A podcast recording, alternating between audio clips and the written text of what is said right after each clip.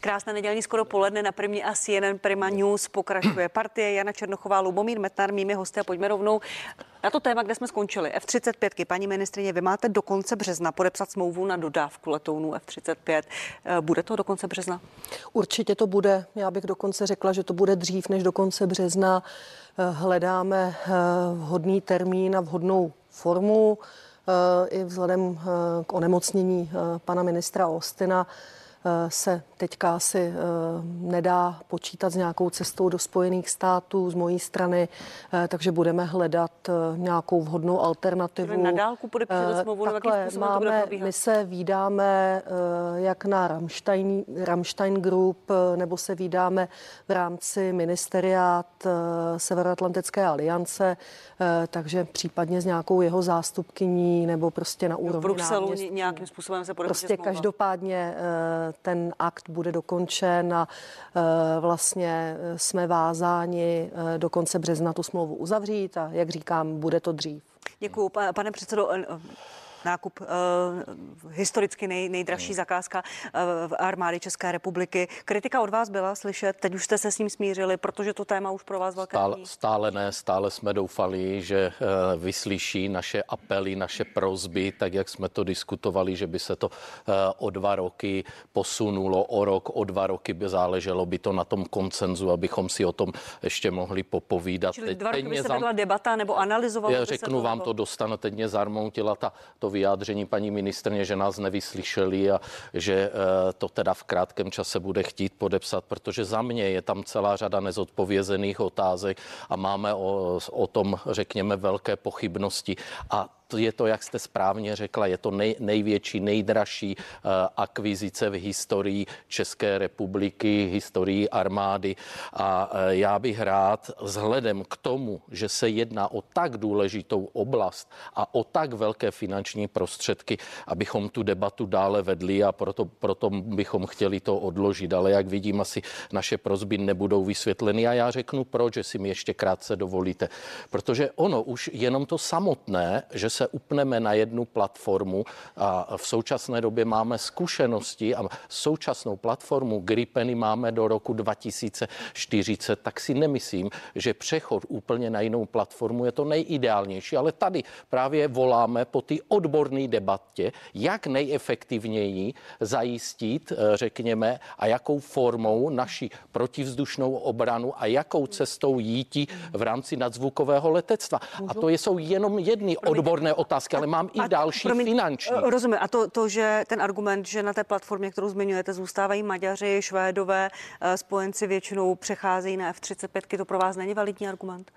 No není, protože ne všichni a já vám řeknu proč. Někde v některých zemích jsou, mají hlavně i jiné platformy. Můžeme hovořit o, eh, řekněme, o Polácích, můžeme hovořit o Britech, Poláci o, fra, o Francouzi, ale mají F-16. Jo? To je ano. třeba si říct, že mají dvě platformy a zajišťují ano, to. podívejme se případ. na mapu. Necháte mě dopovědět, a vy, paní Já vám dám prostě, paní Já bych chtěl jenom, a to jsme u ty odborné def- o debatě, že nejsem přesvědčen, že jsme zvolili tu nejefektivnější formu eh, jak jít dál cestou nadzvukového letectva, které je součástí jenom, nejdůležitější, jenom, co vidíme jenom na Ukrajině. Stručně, abychom se rozuměli, vy tedy ne- nekritizujete pouze tu velikou cenu, ale i to, že to není efektivní?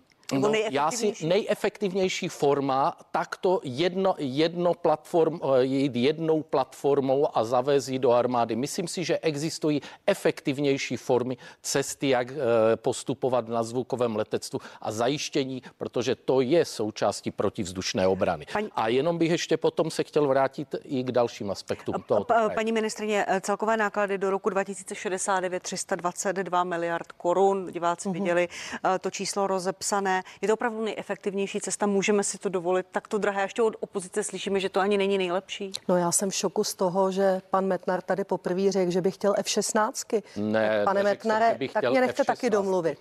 Eh, proč neřekl. teda uh, jste zadával za vaší éry studii, vojenskou studii na letouny páté generace? Mm. A vy víte, že letouny páté generace jsou pouze ty F-35. Uh, tady Polsko uh, je trošku teda geograficky větší země než je Česká republika. Oni ty jiné platformy eh, mají nejenom ve svém letectvu, ale mají ho i v pozemních eh, silách, mají různé druhy tanků, eh, různé druhy bojových vozidel pěchoty, takže srovnávat se s Polskem asi úplně není ideální. Vy jste to řekla přesně. Na té platformě Gripenu a Gripen je určitě naprosto skvělé letadlo, ale bohužel neposunuli se k té páté generaci, tak na této platformě zůstává pouze Švédsko, pouze Maďarsko a vlastně ostatní země jdou tou cestou 35. Když jsem se bavila eh, s, se slovenským ministrem obrany, eh, bývalým vlastně panem Jaronaděm, tak on, kdyby o tom rozhodo, se rozhodovalo za jeho éry, tak nevybere pro Slovensko F-16, jako je vybral pan Fico, ale vybere také F-35. Takže pokud ty země přemýšlí dopředu, tak jdou na tu platformu F-35. Co se týče těch finančních nákladů, ano, e, Obrana státu něco stojí, my chceme pro naše vojáky to nejlepší, chceme chránit jejich životy, chceme, aby v těch letounech ty, ta ochrana těch jejich životů, a nejenom v letounech,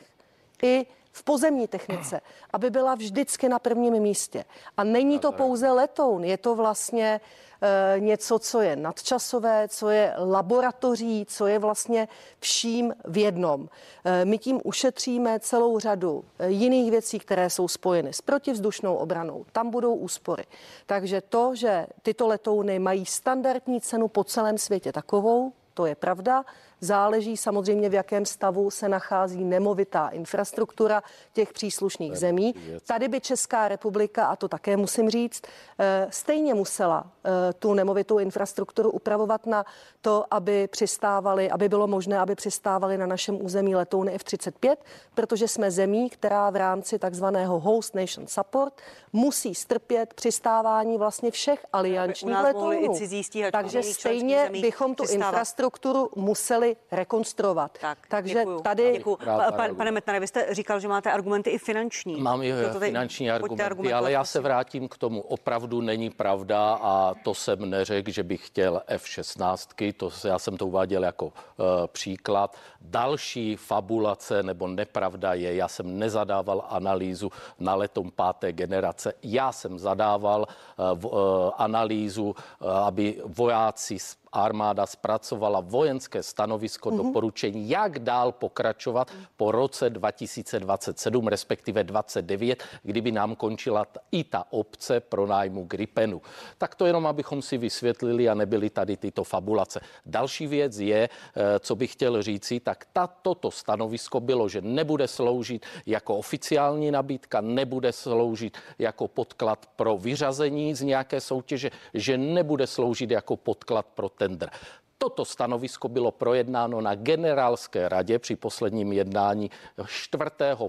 4. ledna roku 2022, co máme po posledním, eh, řekněme, eh, po posledním jednání, když jsme se bavili tady na toto téma stanovisko s armádou ověřené. Takže my dlouho jsme na téma stanoviska diskutovali, ale já bych chtěl říct o tom, o, těch, o tom nejvhodnějším zabezpečení a pokračování jsme hovořili. Teď bych řekl, že tento projekt za zatíží náš rozpočet a rozpočet obrany na dlouhé roky. Je to přes několik eh, volebních období, proto na to eh, vnášíme eh, takový, řekněme, důraz. A je tady celá řada otázek, která také nebyla zodpověděna z hlediska ceny.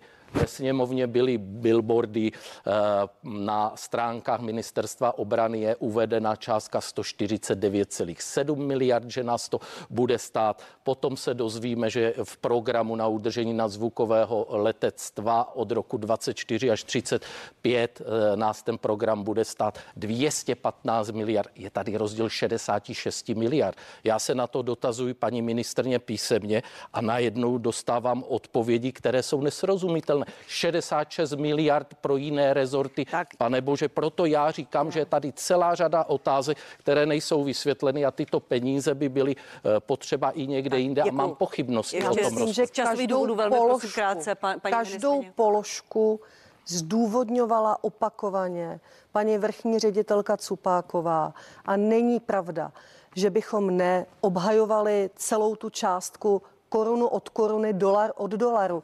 Některé Mám vám rezervy položky. tam jsou z toho důvodu, že my nevíme, jaké budou kurzy k tomu dolaru.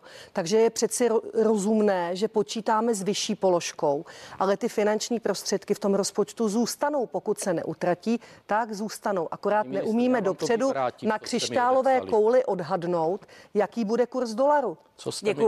Tuto debatu bychom mohli vést ještě hodně dlouho. Ještě dovolte jedno téma, jak bude vypadat paní ministrině pomoc Ukrajině, vojenská pomoc v příštích měsících. Máme co Ukrajině dodat?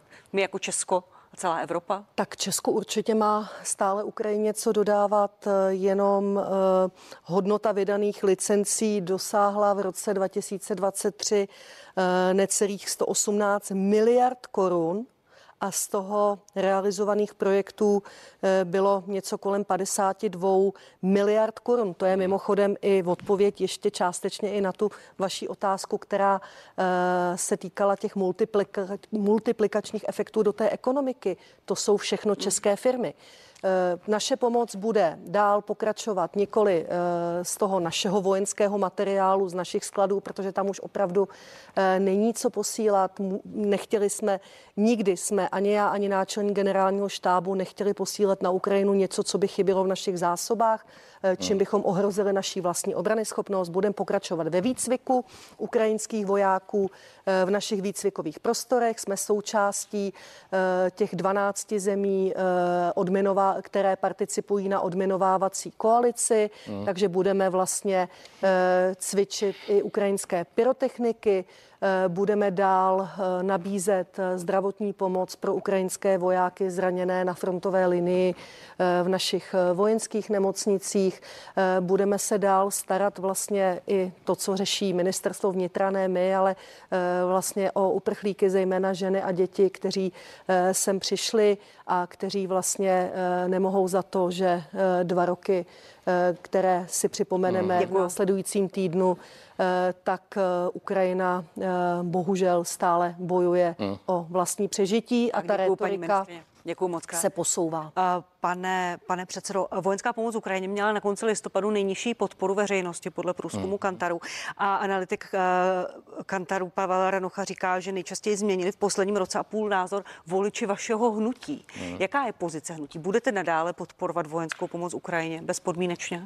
Dívejte se, já jsem rád, eh, že paní ministrně potvrdila eh, to prosincové vyjádření z těch skladů a z té techniky, která tam byla dána. Co se týče toho, a to říkáte naprosto správně, my pomoc, humanitární pomoc eh, podporujeme, co se týče Ukrajiny. Eh, Podporovali jsme i tu vojenskou. Eh, Podporujeme, podporovali jsme i podporujeme, řekněme, to zapojení do toho výcviku. Víc jak v polovině zemí Evropské unie se, víc jak polovina zemí se na tom podílí. Ale na druhou stranu nikde neslyšíme a připadá nám to, že jsme rezignovali nebo se oslabilo politické vyjednávání, diplomatická linka, což je eh, zase role politiků, aby se, aby eh, došlo, řekněme, buď k příměří, k míru nebo ukončení této Ano, války. ale Alena Šilerová by mohla vyrazit Eh, do Já jenom, když mě necháte, Ukrajinu když mě, když mě necháte domluvit, tak my jsme, ne, už my jsme, Šlerovou, prosím vás, pane Metnare, já jsem se vás ptala, jestli bude dál hnutí ano podporovat vojenskou pomoc Ukrajině, tak jak jste to dělali na začátku.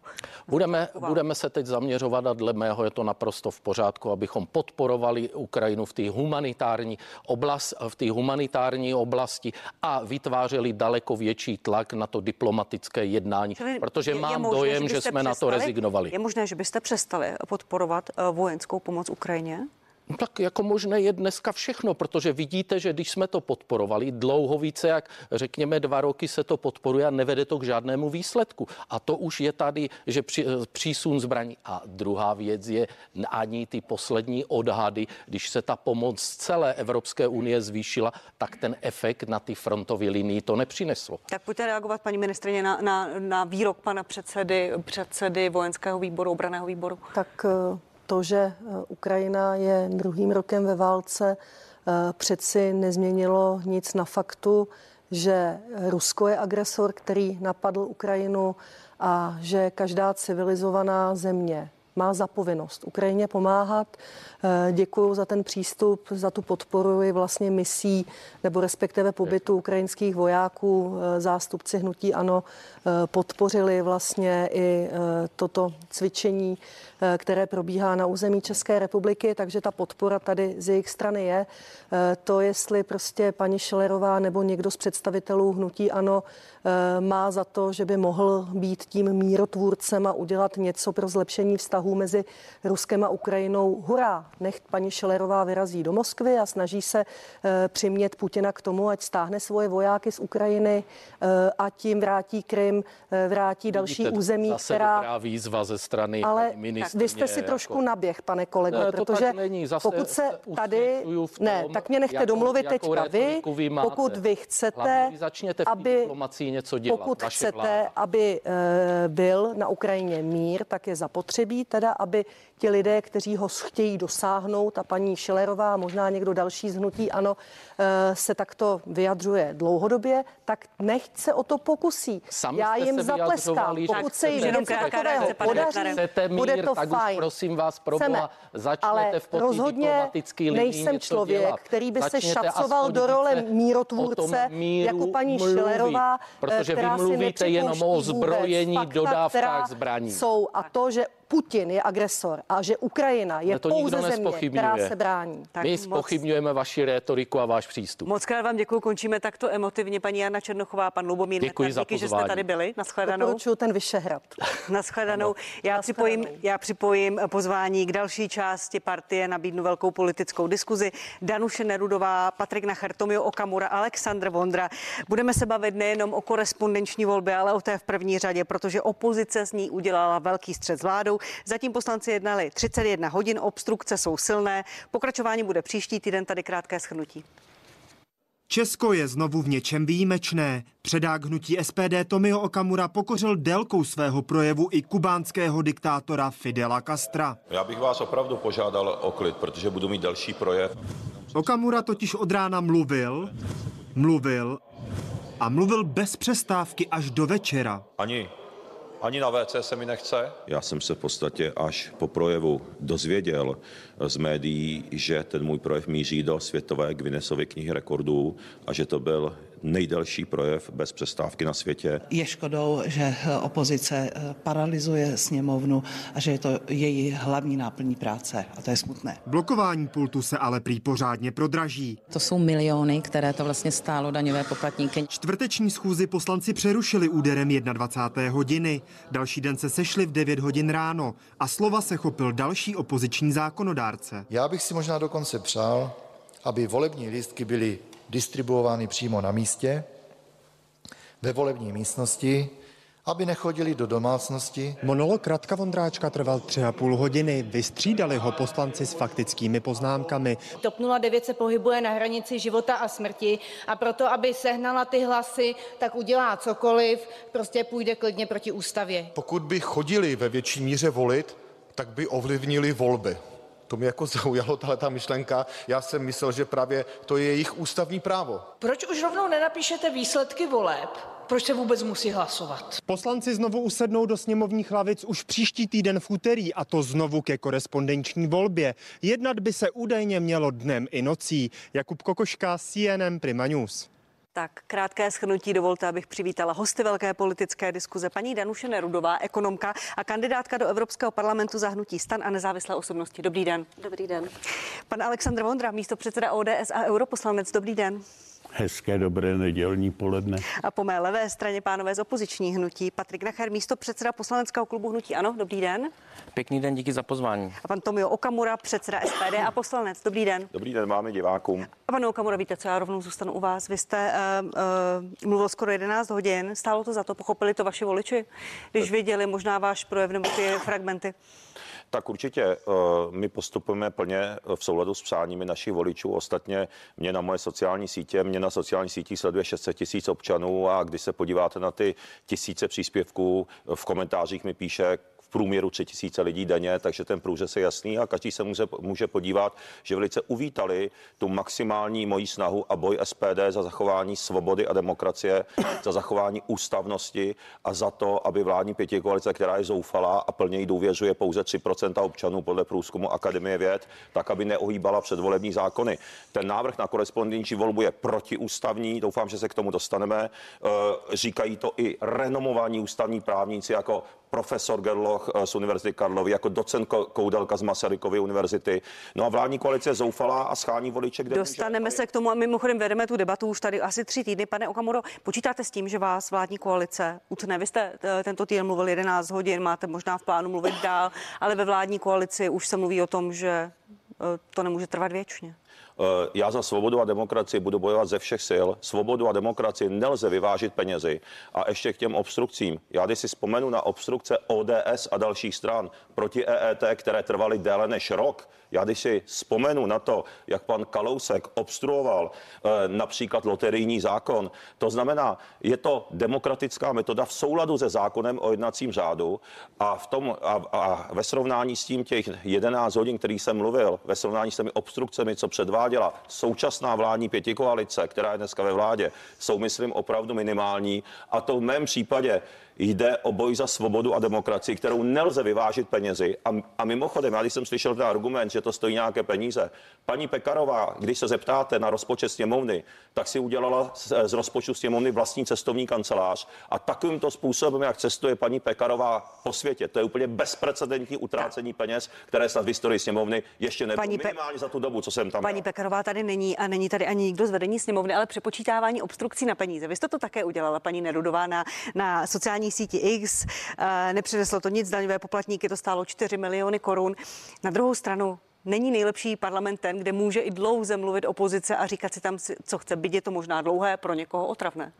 Samozřejmě, já osobně si myslím, že jediným výsledkem tady eh, této obstrukce je to, že eh, jsme pochopili, že vy a pan Babiš máte skvělý močový měchýř, ale já jako volič jsem se nedozvěděla nic o tom, co navrhujete. Eh, Já jsem se nedozvěděla, jak byste danou, slyšela ten můj 11 jak byste projev? danou situaci řešil. Neskačte mi do řeči. vy já jste jsem ten vám projev slyšela těch neskákala 11 do řeči. hodin? Já vám dám Nedozvěděla jsem se pane nic, jak byste tu mi, že jste poslouchala můj řešit. 11 hodinový projev. Nelžete. Ráda bych tady to jste řekla, neposlouchala. Počkejte, pane Okamuro. Není pravda, že existuje jednotný názor na to, že to je protiústavní. Vy se neustále o, tady oháníte ústavností. jak jste se mohla dozvědět, když jste to neslyšela, paní Nerudová? Nechte mě domluvit. Já jsem vám neskákala ne? do řeči. Ale slyšela jste můj projev? Pane? Okamuro, prosím. Ne. Pane Okamuro, prosím. Mluvíte? Pane Okamuro, já vám dám prostor k Nevěřím reakci, tomu, že jste prosím. 11 hodin poslouchala můj projev, tak teďka nelžete. Slyšela jste můj projev nebo ne? Pane Okamuro, prosím, nechte tak to na mě. vidíte, že ne. Už tak si skončil? nevymýšlejte. Už mohu mluvit? No Pane- jestli tak odpověď na Pan, otázku. pane, pa, pane Okamuro, Já to přepočítávání redaktorkou. No, takže vedete diskuzi i navzájem, ale paní No, tak to Nerudová, to přepočítávání na To je peníze. Já bych- já bych Říkáte, že jste se nic chtěla říct- nedozvěděla a neslyšela jste můj projev. Já no bych tak to znovu je chtěla říct, že neuvěřitelná jsme se nedozvěděli, jak, to jak Pane byste rád tu situaci řešil. Vy nemáte žádný návrh. Žádný návrh. Mluvil jste korespondenční 11 volbu. hodin a hovořil jste o ničem. Neřekl jste žádný návrh. Jste- Není pravda, jste že to je v rozporu s projev. ústavou. Mývalý předseda uh, jste ústavního soudu projev, hovořil tak o tom, říkáte, že jsem neřekl návrh. Bývalý předseda ústavního soudu hovořil o tom, na čem stojí naše ústava. Na lidských právech. Ale vy jste neslyšela Pa, pane Okamuro, prosím, nechte, nechte druhého hosty je domluvit. Děkuji. Aktivní a pasivní volební právo. A hovořil o tom, že neví, že v případě, že odpíráme někomu to uh, aktivní a pasivní volební právo, takže odpíráme základní lidské právo. Takže to není tak, že by se ústavní právníci shodli na tom, že to je protiústavní. Je to lež. A čím víc lží, tím víc věží kolem vašeho hradu. A teď jedna právě vyrostla. Tak děkuji, pane Nachare. Eh, Vy jste vládu v pátek tepal za účelovost, údajnou účelovost toho zákona. Eh, Mluvil dlouze i váš eh, předseda ústavně právního výboru Radek Vondráček. Budete jednat s vládou, zaznělo tam několik, několik nabídek vstřícných k jednání, jak to změnit, korespondenční volbu. Ať se dostaneme k té podstatě. Ta podstata je taková. Já měl 63-minutový projev, který se týkal jenom korespondenční volby. A myslím si, že ty tři dny nám ukázaly dvě základní věci. Naopak, byly velmi užitečné. Ta základní otázka, na kterou jsem do dneška neslyšel odpověď. Jde vládní koalici o usnadnění volby pro lidi v zahraničí nebo čistě jenom o korespondenční volbu? Protože to jsou úplně dvě odlišné věci. Ono totiž to lze usnadnit, aniž byste i zaváděli korespondenční volbu, jenom vy se tomu bráníte. To druhé zjištění, to je za mě úplně skandální. Já jsem si to teda chtěl nechat na příští týden, já to řeknu tady. Totiž ten návrh, a to lidé vědí, je, vlá, eh, je poslanecký, není vládní. Ale oni lidé nechápou proč. A je to Myslím, pro... že jste to tady vysvětloval Ne, ne, ne, i vaši ne, kolegové ne, v téhle ne, diskuzi, že ne. protože se tomu nemusela vyjadřovat Ale- legislativní ra- rada ale vlády a ano. připomínkové řízení nemuselo být. Nemuseli se k tomu vyjadřovat připomínková místa, legislativní rada vlády, další dotčené instituce. Ale proč? No, protože oni by přišli na to, na co jsme přišli my. Tam jsou různé věci, můžeme se k ním dostat. Ne- Nevím, jestli jste to četl, ten, ten návrh, jestli jste to četli. Například to, že se může započítat i hlas eh, člověka, který mezi tím zemřel, je tam zmocnění velmi pofidérní, účinnost je posunutá o rok a tak dále. Můžeme se na to podívat. Ale víte, jaký je problém základní? Že když na to upozorníme my, tak vy to můžete nám vrátit a seslat ze stolu, protože že to je politická proklamace, politická kritika. Naproti tomu, kdyby to kritizovala ta připomínková místa, tak už to jen tak lehce ze, ze stolu neschodíte. Kdyby LRV řeklo, že některé prvky jsou skutečně na hraně ústav, ústavnosti, tak vy byste se s tím museli popasovat. Proto se koalice bála to hodit přes tenhle ten systém, dala to jako poslanecký návrh, tím se tomu vyhnula. Takže vy jste se ptala na začátku, jak z toho. No první cesta, dva kroky této vlády a to bude ten, to bude ten prvek e, ukázky, jestli jim jde o tu dobrou věc. Za prvé, že to stáhnou a udělají z toho vládní návrh, který projde připomínkovým místem. Druhý krok, že tu účinnost dáte od 1. 1. 2026, na který se odkazuje celý zbytek zákona o správě voleb. Vy z toho vymezujete jednu úzkou část, korespondenční volbu, tu úplně nepochopitelně, tady to nevysvětlujete. Proč to posouváte o rok? Tyhle ty dva kroky znamenají vstřícnost, pak budeme vstřícní i my, ale to bude totiž ukazovat, že jim jde skutečně o věc. Protože Tak zatím je děkuju, to skutečně dě- pane Myslím že jsem to vysvětlil. Vysvětlil jsem to, aniž bych někoho napadal a jsem zvědav, jak mi Děkuju. na to budete reagovat. Pane místo předsedo Vondro, vy jste místo předsedou vládní strany, nicméně nejste členem Českého parlamentu, sledoval jste to možná ze Štrasburku. A ten v- návrh, v něm jsou chyby legislativní, přiznala to i paní Markéta Pekarová Adamová, že se to pokusíte napravit v tom, v tom legislativním procesu ve druhém čtení. A Nez, neznevěrohodní to ten návrh ještě víc a část veřejnosti, která korespondenční volbu nechce? Ne, já myslím, že ne, že téměř každý legislativní návrh, ať už jde z vlády nebo jde z poslaneckých řad, tak probíhá eh, vlastně v tom čtení a v tom druhém čtení prostě se normálně opravují ty návrhy.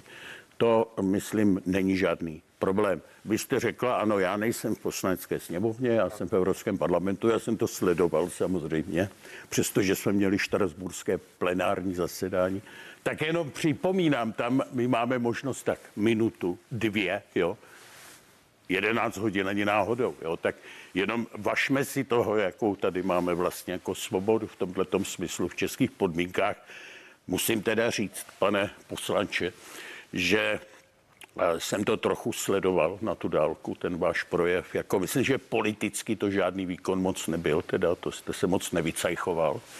Ale musím říct, že cirkusově nebo klidně fakírsky, aby to neznělo jako pejorativně, to je teda mimořádný. Já bych to nedal. To jste jako, to mi neříkejte, že jste nečůral. Vy jste museli mít plínky, nebo...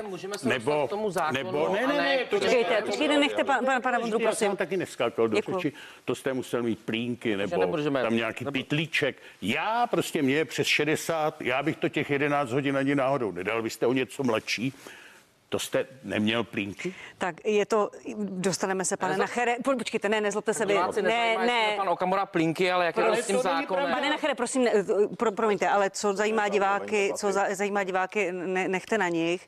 Chcete odpovědět, pane, pane Okamuro, Ano, panu, eh, panu te- místo předsedovi? No tak já bych měl, eh, stejně jsem, stejně, stejně jsem v pořadí na to, aby dostal slovo, eh, tak, eh, eh, tak samozřejmě premiér Petr Fiala, když vidíte jeho vystupování v Českém parlamentu, vy jste v tom evropském, tak on za nevystupuje vůbec, chybí mu energie, eh, situaci nezvládá a měl by podat samozřejmě demisi. Já jsem plný energie, já jsem absolutně připraven bojovat za náš program, vytáhnout Českou republiku k nejlepším zemím, eh, které jsou na světě a a to byl výsledek. Já žádné plínky nepotřebuju, já jsem plně připraven, já nemusím ani spát. Já mám, lékaři mi to diagnostikovali, já mám nejvyšší hladinu testosteronu, která je prý ještě zdravá. Já jsem plně energický, hájí budoucnost eh, České republiky. Ale Děkuji, věcně, dě, děkuji ale mnohokrát. Ano, půjdeme na to věcně. Já, já vám ještě dám slovo, pane Okamuro. Paní, paní, paní Nerudová. Uh, Mikuláš Ferenčík napsal na Twitter.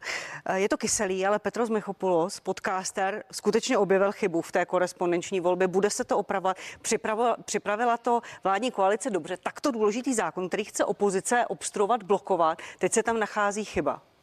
Tak já Nevšimlo ne- se toho pět zástupců stan, kteří jsou pod to podepsaní. Není to mrzuté? Já, já nejsem členem vlády, ale, Rozumím. ale myslím si, že chyby se stávají a, a pan europoslanec hovořil o tom, že stále existuje možnost, jak se ty chyby dají opravit, ale já bych ráda ještě reagovala věcně. Uh, jsou jenom tady je pár zemí, které nemají korespondenční volbu. Uh, je to Island, je to Malta a je to Německo, je to Francie.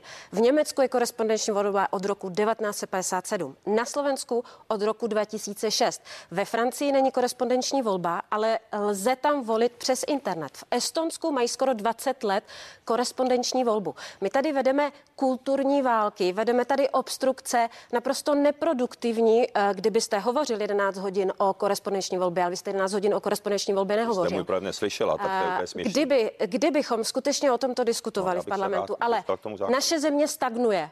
Máme jako poslední země jsme nedosáhli ještě na to, jak nám bylo dobře ekonomicky před covidem. A my vedeme 11-hodinové diskuze o ničem, o ničem. Kdyby to bylo vás, skutečně já ale o tom, co tuto slovo. zemi posune dál. Já jako volička očekávám, a to je legitimní právo opozice, vést obstrukce v poslanecké sněmovně. Ale vy nepřinášíte žádná řešení na stůl. Co jste přinesli na stůl? Vy jenom hovoříte o tom, nejde to, nejde to, ne. Ale tak. žádný konstruktivní návrh, jak tu No situaci vyřešit. slovo, ale Děkuju. jako Pane Okamuro, vy jste dostal slovo několikrát, plínky, prosím, přestaňte, přestaňte No. se tady rozčilovat. Já- já- A Pojďme k podstatě zákona. Pan Nacher, pan, potom pan předseda Okamura. Já vám- Co vy chcete po vládě teďka, Tak, pane, pane to jsem řekl pane předtím, ale já teďka, budu, já teďka budu reagovat, protože oni to kolegové, jak nejsou ve sněmovně, nechápou. Rozdíl je, že poslanecký návrh uděláte třeba u milostivého léta. Tam jsme udělali poslanecký návrh, protože tam je dohoda ko- koalice i opozice a je to drobná věc. Tam i kdyby ta chyba byla, tak se opraví ve druhém čtení. Naproti tomu tohle drobná věc opravdu není. To je principiální záležitost. To prostě nemůže být poslanecký. To musí být vládní, protože tam jsou připomínková místa, těch může být několik desítek a ty budou mít k tomu poznámky. Vy se prostě bojíte, že ty poznámky budou od těch expertů, od těch ústavních právníků, nikoliv od nás. Tak to je jedna věc. To srovnání, na to jsem čekal že to je v jiných zemích. To není argument. V jiných zemích, my jsme jediná země, tuším, kde se hlasuje dva dny. Co budeme to měnit? Jiná. Jsou prostě některé věci, které u nás fungují. Já dám, dám jiný příklad, který je aktuálně ve sněmovně. Máme hromadné žaloby, to je taky ve 20 zemích. No a ODS a vládní většina nám to tam dá vy, ve vykoštěném stavu. A já když říkám, je to ve 20 zemích, oni říkají, to nás nezajímá, že to je ve 20 zemích, u nás by to nefungovalo. Takže tím prosím, neargumentujme. Zákon o referendu, to jsme teďka dali. To je taky v Pojďme několika ke desítkách- korespondenční volbě. Rozumím, Počkejte, já vám rozumím, argument, vašemu, že to já vám rozumím 20 vašemu argumentu. Myslím, že to pochopili i diváci. Co chcete, pane, pane, pane to, co jsem řekl, pro začátek je ukázka dobré vůle, že jim jde o princip, je, že to stahnou, udělají z toho vládní návrh, který projde těmi připomínkovými místy. My se dozvíme, jestli ta kritika, kterou máme my, a můžeme jít po jednotlivých paragrafech, já s tím nemám problém. Ne, ne, tady prosím, děkuji. No dobře, tak jenom abyste věděli, že tam jsou to zmocnění třeba ministerstvo zahraničí bude rozhodovat, kde ta korespondenční volba bude, kde ne. Já nevím, jestli jste to četli. Ten, kdo mezi tím zemře, jeho hlas bude započítán. Víte to? Četli jste děkuji, to? pane předsedo Okamoro, co vy chcete po vládě jako hnutí je ta SPD? účinnost. Ro- Musí ta účinnost, účinnost od roku až 26. Tady zastřešujícím volebním Rozumím. zákonem je zákon o správě voleb, který bude s účinností od 1. ledna kodifikovat pravidla zprávy voleb společná pro všechny druhy voleb. Děkuju. A vy najednou z toho vyzobáváte jednu věc a uspíšíte ji o rok. Děkuji. Pane Okamoro, co, co, co chce hnutí SPD po vládě? Chce, vy jste navrhli zamítnout ten návrh zákona, čili vůbec žádná korespondenční volba. Tato možnost by v české legislativě podle vás neměla nikdy být. Paní Raktel, děkuji. Tady jste opět, děkuji, že jste mi pomohla. Já jsem to chtěl říct, že paní Nerudová z Hnutí stan neví, která bije. Já jsem dal návrh hnedka v třetí větě, jenže vy jste ten projev neslyšela a komentujete ho. Já vás jsem dal návrh. upozornila, eh, já nejsem členem hnutí stan. No, eh, kandidujete za stan. Eh, To znamená, bylo to Jako řečeno, nezávislá. byli to řečeno i v úvodu, že jste za stan za Víta Rakušana. To znamená, já bych chtěl říct, že já jsem dal návrh hnedka v třetí větě.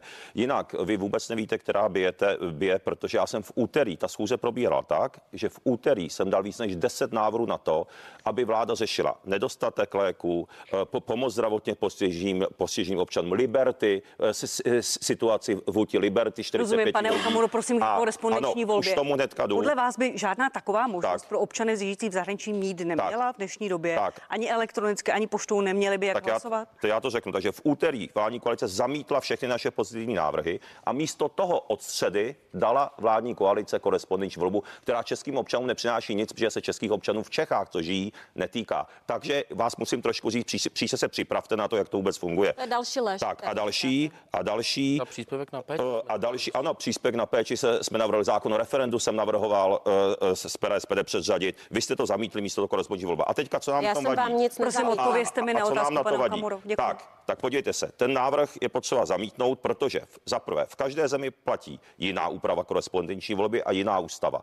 Ten konkrétní návrh, který dává vaše vládní pětikoalice, ten je protiústavní v souvislosti s Českou ústavou. O tom je ta řeč. Takže argument, že to někde je, ten je lichý. A teďka, co nám vadí? Za prvé, není zajištěná tajnost, protože v okamžiku té volby může být ten volič obklopen jinými voliči a za druhé, nebo ji- jinými Pane lidmi, Okamuro, promiňte, promiňte, pane předsedo, toto jsme tady rozebírali, my, myslím, že jsme to slyšeli, ty argumenty od vás už asi všichni. Mě zajímá dopředu, co chcete. Nic, taková možnost by v české legislativě být teda neměla, Tak, vás. řekl jsem to už v první své odpovědi. Ne. My, my budeme podporovat zákony a jednat o zákonech, které jsou v souladu s Českou ústavou a jsou v, jsou v souladu s, českými, s českou legislativou. Tento zákon, protože v České ústavě řečeno, že volba má být tajná, rovná a přímá. Váš návrh nezaručí ani Já tajnost. znovu říkám a to opakuji, znamená- že nejsem členem vlády a není Moment. to můj návrh. Moment, uh, vy, vy jste zastan, tak teďka si neumývejte ruce. To Znovu znamená, říkám, že nejsem vás, členem stanu. Eh, Prosím děkuju. vás, eh, Děkuju, já bych pane Okamuro, prosím. Děkuju, tajnosti, čili ne. ne, týče tajnosti, Pane Vondro, děkuju, pane Okamuro. záruka, že i ten, kdo to vkládá do té Tak. obálky, eh, že Dě- to vkládá děkuju, pane předsedo. A je porušená i rovnost, ale snad se k tomu dostanu. Pane místo předsedo Vondro, je tady eh, vstřícné nějaké gesto podání ruky od nejsilnějšího opozičního hnutí? Vyslyší to vládní koalice No, já nebo měla by? nevnímám jako žádné vstřícné gesto, to je prostě tlak na to vládu, aby to stáhla. To je všechno, to není vstřícné Ne vládu, gesto. poslanci, aby to stáhli na vládu. No tak eh, je to tak na vládní koalici, aby to stáhla v poslanecké sněmovně, to je úplně to tež, přeci to slovíčkaříme tady, ale, ale já tu žádný návrh střícný nevidím. Eh, Opozice to prostě nechce z principu, přestože teda hnutí ano to kdysi mělo ve volebním programu. A vládní koalice to prostě chce a stojí za tím. A to to je jedna a ne- věc. Druhá věc je ta, že jako mm, ústav, my tady nerozsoudíme, jestli je to v rozporu s ústavou, my nejsme tady ústavní soud, eh, tu možnost tomu tam dát máte, velmi často to využíváte. Já jenom bych tomhle nebyl tak skeptický. Nedávno jsem třeba viděl Pavla Rycheckého, dlouholetého předsedu ústavního soudu, jak se za ten zákon z principu, neříkám, že za každou jeho, eh, jeho slovem, ehm, stavěl, eh, čili zdaleka to není tak, že by prostě právní komunita byla eh, jako vesměs proti tomu, to takhle není. A za třetí... To není ale není eh, ani jednoznačně celá pro, já jsou tam různé pány názorové jako celkem proudy. chápal, protože pokud bychom chtěli jako korespondenční volbu extendovat tady jako eh, obecně i v České republice, tak já sám bych byl proti, protože to považuji za zbytečné. Česko je prostě země krátkých vzdáleností, ale řekněme v tom zahraničí to pro mě smysl dává. Jako představme si, je student někde v Texasu a to fakt není jako by legrace eh, se za svý peníze vydat jako do Washingtonu, eh, jít odvolit. Dělá někdo v Austrálii, třeba v Persu a teď přes celou Austrálii jako letět do Canberry není zadarmo. Jo. Čili je skutečně, tady jsou samozřejmě dvě věci. Na jedné straně misce Bach je to právo vlastně volit, což je základní demokratické právo, kdy by lidé na tom neměli být kráceni. A na druhé straně jsou samozřejmě nějaké otázky, které je třeba ošetřit, třeba i v tom druhém čtení, ale pro mě to právo volit je, jako bych řekl, eh, nad tím, eh, nad těmi pochybnostmi, které se dají ošetřit. Tak mnohokrát vám děkuji v, tu, v této chvíli. Myslím, že jste argumenty pro i proti korespondenční volbě řekli. Pojďme, pojďme na politiku. Českou politickou scénu rozvířil Vít Rakušán, první vicepremiér, předseda hnutí stan svým videem. Pojďme si kousek pustit a potom bude diskuze. Pánové, tohle nebylo dobrý. Lidi na nás koukají a vůbec nerozumí tomu, co děláme. Zbytečně taktizujeme, hrajeme při zdi. Důvěru mnohých jsme zklamali jen, aby jsme zůstali ve hře. Řekl jsi mu to? Komu? No Fialovi. Řeknu mu to. Musíme naši politiku přitvrdit a důrazně dělat jen to, co je správný. Tak já začnu vás, paní Nerudová. Nejste členkou stan, zmínila jsem to i na začátku, ale kandidujete za, za hnutí stan uh, pod, pod jeho vlajkou do Evropského parlamentu. Mm, Co, co sledujeme začátkem té kampaně? Začátek kampaně do Evropského parlamentu, boj o nějaké frustrované voliče, kteří eh, nechtějí, nechtějí volit, nevědí, co to je? Já si myslím, že sledujeme určitou sebereflexi. To, že Vít Rakušan na sebe vzal tu a, nepříjemnou roli toho, který říká, že není úplně všechno v pořádku a že věci je a, potřeba měnit. A já pevně věřím, že to znamená návrat ke kořenu. On avizoval, že bude jezdit do regionu, a, publikoval seznam míst, kam pojede, což nejsou vůbec jednoduché regiony. To jsou skutečně regiony, kde se lidem nežije dobře, kde není dobrá kvalita života. A já pevně věřím, že když se k němu a, připojí vláda, takže se podaří tu situaci, kdy lidé mají pocit, že by se pro ně mělo dělat víc, zvrátit. Je to prostě návrat ke kořenům, vystoupení ze sociální bubliny a sebereflexe toho těch posledních a, dvou let a, ve vládě. A Pane místo předsedo Vondro, podrážené reakce přišly hlavně z ODS na začátku týdne. Jak je to po, po týdnu, kdy možná uh, ty vody se už trošku, trošku to čeření uh, zamezilo? Pan premiér možná mluvil i s Vítem Rakušanem, i s částí vaší členské základny. Jo, tak to oni spolu asi mluvili a pak premiér mluvil s námi a vyprávěl nám o tom, ale to bych řekl, není, to bych řekl, že není tady. Prostě to jsou věci, které zůstávají v šatně, teda abych jako použil tady logiku toho, eh, to je marketingové video. Jako jo, já tomu jako rozumím, eh, i když, a tady trochu zdvihám obočí, je to načasování za prvé teda, jo. Ministr vnitra v době, kdy tady diskutujeme, jestli prostě všechno bylo v pořádku s tím zásahem na Karlově univerzitě, tak bych jako očekával plné nasazení jako v této oblasti. Stejně tak, jako jsem před půl rokem očekával plné nasazení a komunikaci ve vztahu k české veřejnosti, pokud šlo dojednávání migračního balíčku, protože tady najednou pro všechny, včetně mě, to jako spadlo najednou jako čisté z nebe. My jsme neslyšeli, že by tady čtyři měsíce pan minister vnitra eh, vysvětloval české veřejnosti, že bojuje za nějaké principy, aby tam byly nebo nebyly v tom balíčku tak eh, já to video vnímám jako takové spytování do vlastních řád, jo, že teď to budeme dělat správně, takže do té doby jsme to správně nedělali. A mm, to je asi, jako bych řekl, tak všechno, eh, co se k tomu eh, prostě dá říct. To, že budeme jezdit jako do regionu, no já jezdím do regionu neustále, i když eh, jsem ve Štrasburku nebo v Bruselu, často to prostě k práci politika patří a zbytek je prostě předvolební vomáčka tady. Děkuji, děkuji pánové z opoziční hnutí. Eh, Vít Rakušan zdá se, že tím videem naštval kde koho z, těch ostatních vládních stran. Pomáhá to vám jako opozičním hnutím? Možná změna dynamika, dynamiky ve vládě po dvou letech? Ne, nevím, já bych tady asi odpověděl, že ve stanu permanentně hovoří o ANO, i přesto jsme v opozici a když si zeptáte, co děláme my v ANO, tak my o stanu vůbec nemluvíme. Jo.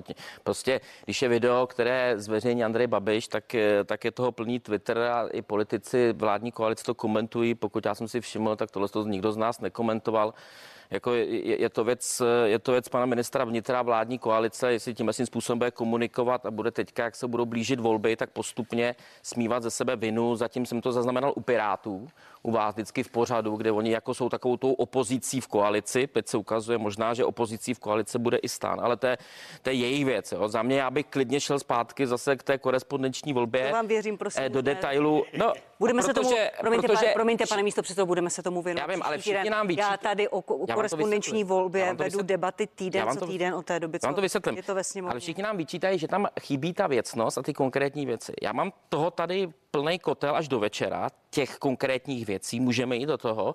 A, míst, a pak zase budu poslouchat, že to byly obecné fráze a tak dále. Já jsem tady položil některé věci, ale jednu věc vám tady říct musím. Což Ondra říkal, že my jsme něco měli v minulém volebním období. Já bych zase řekl I tu opačně. debatu jsem tady vedla. Ano, a ODS měla, že je proti korespondenční volbě. Mám tady citaci. Tak. M- můžu Neměli, to přečíst? nebylo v Patriku, programu. prosím, ne, už jsme To se odklonili. Patriku, nechaj, už jsme se odklonili od korespondenční volby. Pane, pan, Já se nechci vyjádřit k děkuju za- videu Víta Rakušana. Já Nechcete se vyjadřovat, tak se nevyjadřujte už. programu nic Děkuji. Pane, pane Okamuro, uh, je tady nějaké video a zároveň přišel nejnovější předvolební průzkum volební modelu od agentury Median, SPD 9%.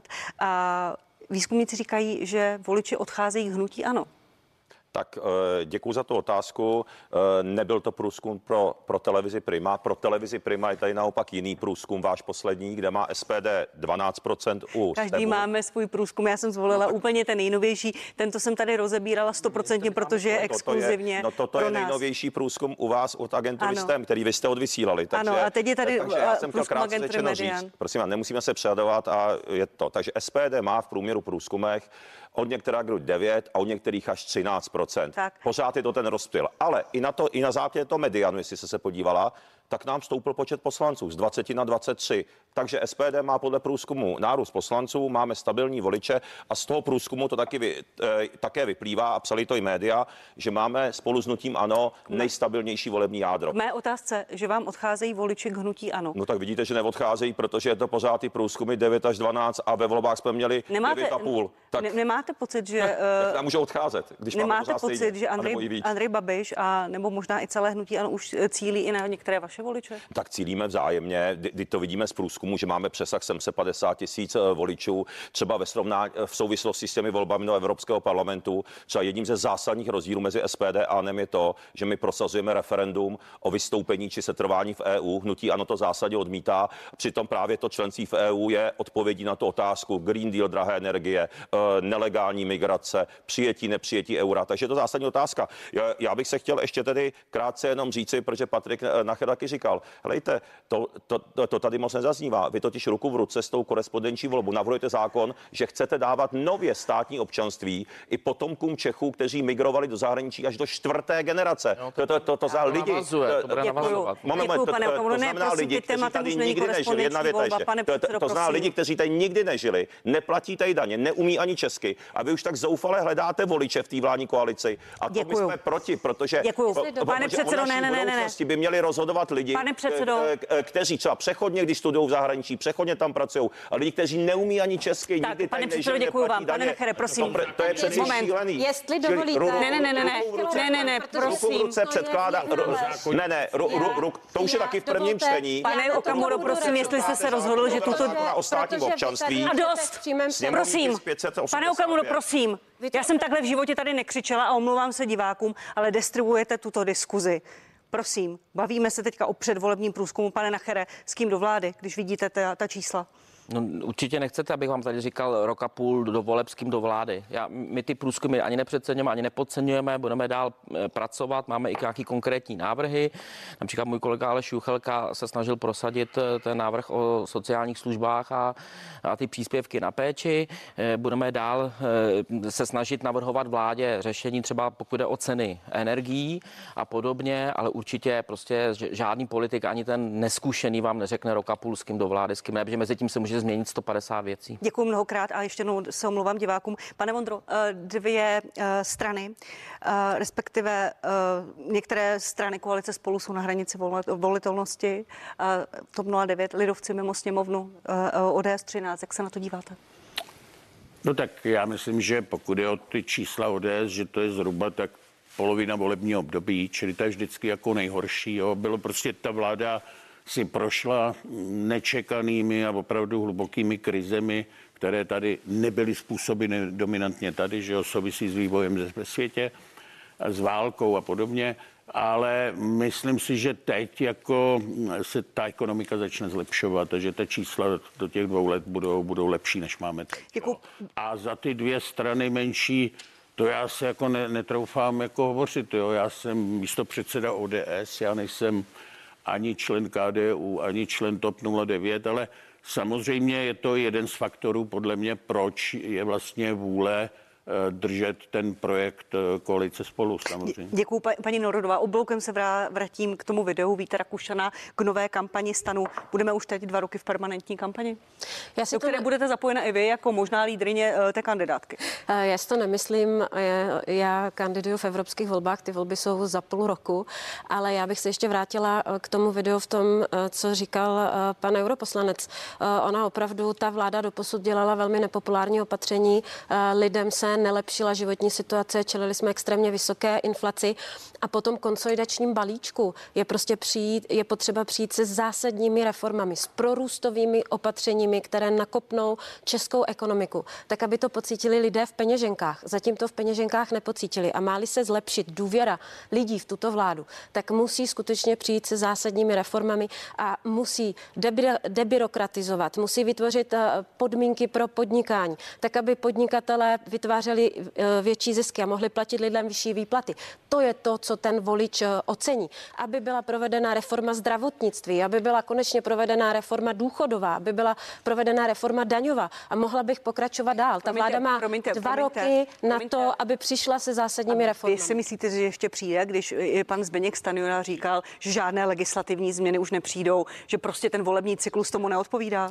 A já jsem byla také ta, která se k tomu velmi ostře vyjádřila. Říkala jsem, že jako volička vlády jsem předpokládala, že tato vláda přijde s reformami, s těmi, které neudělala vláda minulá. A já jsem ráda, že pan ministr to potom trošku bral zpátky a říkal, že nechtěl použít slovo reforma, ale samozřejmě, že mají připravené zásadní změny, které ještě budou prezentovat. A za to jsem velmi ráda. Budete všichni reagovat, pan Vondram, je tady řeč o vašem kolegovi z No, já na to ODS. ještě navážu, protože v zásadě s, s mnohým jako souhlasím, co tady říkala kolegyně.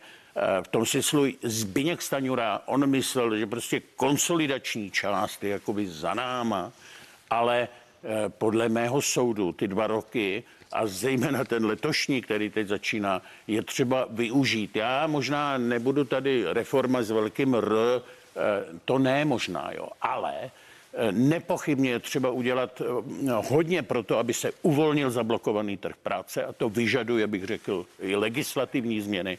Je třeba významně pokročit ve, v digitalizaci, že jo? digitalizace stavebního řízení. Tady se ukáže, to bude velká zkouška Pirátů, že jo? to má na starosti Ivan Bartoš a má to být hotové jako do léta, jo? aby to začalo konečně fungovat. Jo, a aby se v naší zemi začalo, eh, mohlo rychle stavět, protože ten zákon sám o sobě nestačí. A věříte, promiňte, věříte, pane místo předsedo, že se to stihne? Rozjeli se e-doklady občanka v mobilu, o víkendu byly problémy v přihlašování, Ale to je ty projekty velmi drhnou. První den jsou vždycky problémy, když se něco takhle zavádí nového, ale důležité, aby nebyly ty problémy za měsíc, za dva měsíce a já věřím, že nebudou. A pokud budou, no tak Vít Rakuša, no, místo toho, aby točil videa, může normálně napřít tady víc úsilí do toho, aby to fungovalo. Ale eh, samozřejmě potřebujeme udělat prostě základní, eh, ještě další kroky, to já souhlasím tady s kolegyní, protože bych řekl, podnikatele na to skutečně čekají. Jako jo, a Děkuju. kvůli Děkuju. chodím, ale oni Budete reagovat, Patriku i pa- panu Okamorovi? Zároveň říkají pro boha, už nedělejte jako i ve vztahu k evropské tématice. Už ty smrště legislativní bylo dost třeba v té daňové nebo, eh, nebo ekologické oblasti, jo. ale trh práce, digitalizace, zdravotnictví, aby jsme byli schopni ufinancovat. Tady si myslím, že tu vládu čeká ještě hodně práce. Děkuji vaše reakce, pánové, pane Nachre, vy jste chtěl reagovat. No, já fakt nevím, odkud, odkud začít. Eh, eh, Paní Nerová říkala, že to má nakopnout ekonomiku. Já zatím z těch nekompetentních návrhů mám pocit, že to tak nakopne maximálně ty lidi tady. Protože když se podíváte, tak zatím ty dva roky výsledku je, že máme nejvyšší inflaci, největší pokles reálních mest. Jsme jediná země z OECD, která není na tom předcovidové úrovni. Eh, Když se podíváte na energetickou inflaci, tak ta, ta, tam jsme také na prvním místě. A to je i výsledek vaší Já jsem vám do toho neskákal. Jo? Byste to takhle, jo, tak prosím. E, a výsledkem je, že potom priority té vlády, o kterých teďka tady mluví, reformy, reformy, je ta korespondenční volba například. Potom, e, to je přesně vidět, Oni nám vždycky vyčítají, že jsme změnili názor, co jsme říkali před deseti lety. Já třeba ne. Jo? Já jsem byl proti euro i korespondenční volby vždycky, ale někdo od nás. vy to měníte na úrovni týdnu 14 dnů, tak vy jste sama citovala, že pan Zbigněk Stanjula řekl, že žádné už zásadní věci, konzolidace reformy nebudou. Potom se na něj oboří část koalice, řekne, já to tak nemyslel, ale oni budou nebudeme to nazývat konzolidace, ale reforma. Promiňte, a Eh, pa, pane Nechre, vy ještě s něčím počítáte, že vláda přijde s nějakou velkou reformou, Nevím, je otázka. kterou vy budete chtít politicky oponovat, že bude měnit zcela myslím, že- zásadní fungování některých oblastí? Já si myslím, že nepřijdou, nepřijdou s ničím, eh, bohužel, eh, nebo možná bohu dík v tomhle tom případě. A poslední poznámka, ta změna názoru, vy jste tady narážela eh, vy jste narážela na, ty, na tu kampaň do Evropského parlamentu. No, nezlobte se na mě, tak kolega, eh, kolega Saša Vondra před půl rokem říkal, že ODS by měla jít sama do eurovoleb. Jo? Citací je spousta, eh, nakonec je spolu, teďka za to tleská. To znamená, eh, tahle vláda při veškeré úctě je to jejich věc. Já jenom tím chci ilustrovat, že politici pěti koalice mění názory v úrovni týdnů, měsíců, nemají tudíž právo někomu vyčítat, že někdo něco říkal před deseti lety. Eh, Já p- panu kolegovi europoslanci můžu citovat, co říkal, že ODS by měla jít sama. Ale jo, ano. No tak. Ale, ale, no, ale já neměním názor, já se k tomu hlásím, že jsem to říkal. Pak jsem ovšem v demokratické diskuzi, my jsme demokratická strana na rozdíl od vás, vy jste strana jednoho muže Andreje Babiše, my jsme demokratická strana, já jsem se podřídil většinovému rozhodnutí, ale svůj názor jsem neměnil, já se k tomu nadále hlásím, co jsem říkal, ale prostě v demokracii nikde není vítězství 10-0, vždycky je to nějak 6-4, 4. Děkuji, děkuji pánové, si to, pánové si to vyřídili, pan předseda Okamura, prosím. Vyřídili, protože zase tam byl nějaký úplně eh, podpásový útok, že my nejsme de- de- demokratičtí. Vidíte, já byl, já byl proti korespondenci. Tak, pánové, děkuju. Pánové, děkuju. Patriku Balnechere, Ne, děkuju. Děkuju. Ale já přece tady se bavím s někým, kdo je ve studiu, ale kolega neví, jak na mě, tak se baví o někom, kdo tady není ve studiu. Já jsem byl proti euru i korespondenční volbě v momentě, kdy třeba Andrej. Babiš měl ten rozhovor, jak jste říkal. Děkuji. Ještě pan, pan, pan Okamura, prosím, reakce. Takže jsme Děkuju. demokratický. Děkuji, pane Okamuro. Eh, Já jsem rád, paní moderátorko, že eh, mě jste tady přerušila poměrně rasantně a eh, Pane Okamuro, vy jste nepustíme nešel, nešel jinak Takže přerušit než šel- razantně a divákům tak, jsem se za to omluvila. Tak já bych se Promiňte, váš, vyjádřil. váš způsob vedení nebo já vás- zapojování se do diskuze byl, Tak, byl destruktivní, tak. proto jsem takto zasáhla pro vysvětlenou. Prosím, reakce. Eh, tak já vás mám rád, takže v pořádku, jo. Ale já jenom chtěl, jsem chtěl říct jednu věc. Fialová vládní koalice podle mého názoru nepřijde už s ničím. Vy vládnete dva roky a příští rok jsou volby do sněmovny. To znamená, eh, jedinou variantou je, když vidíme tu strukturu těch ministrů, tak jsou skutečně nekompetentní v čele s premiérem Fialou. Ten by se měl omluvit podle mého názoru lidem, že sliboval nesplnitelné, nezvládá řídit stát, vidíme to všichni. Eh, Vy jste skutečně uvrhli zcela prokazatelně, jsou to čísla Evropského statistického úřadu, Eurostatu, Českého statistického úřadu. Máme za ty uplynulé měsíce to byly údaje, že máme nejvyšší pokles reálných mest, nejvyšší pokles maloobchodní tržeb, teď aktuálně nejvyšší inflace eh, v celé Evropské unii, takže likvidujete úspory a peníze v peněženkách českých občanů. Jedinou variantou je výměna a ten, kdo zná legislativní proces ve sněmovně, což paní Nerudová samozřejmě nezná, ale to není výtka, protože tam nejste, tak vlastně v podstatě ten legislativní proces, když je standardní, tak probíhá 11 měsíců.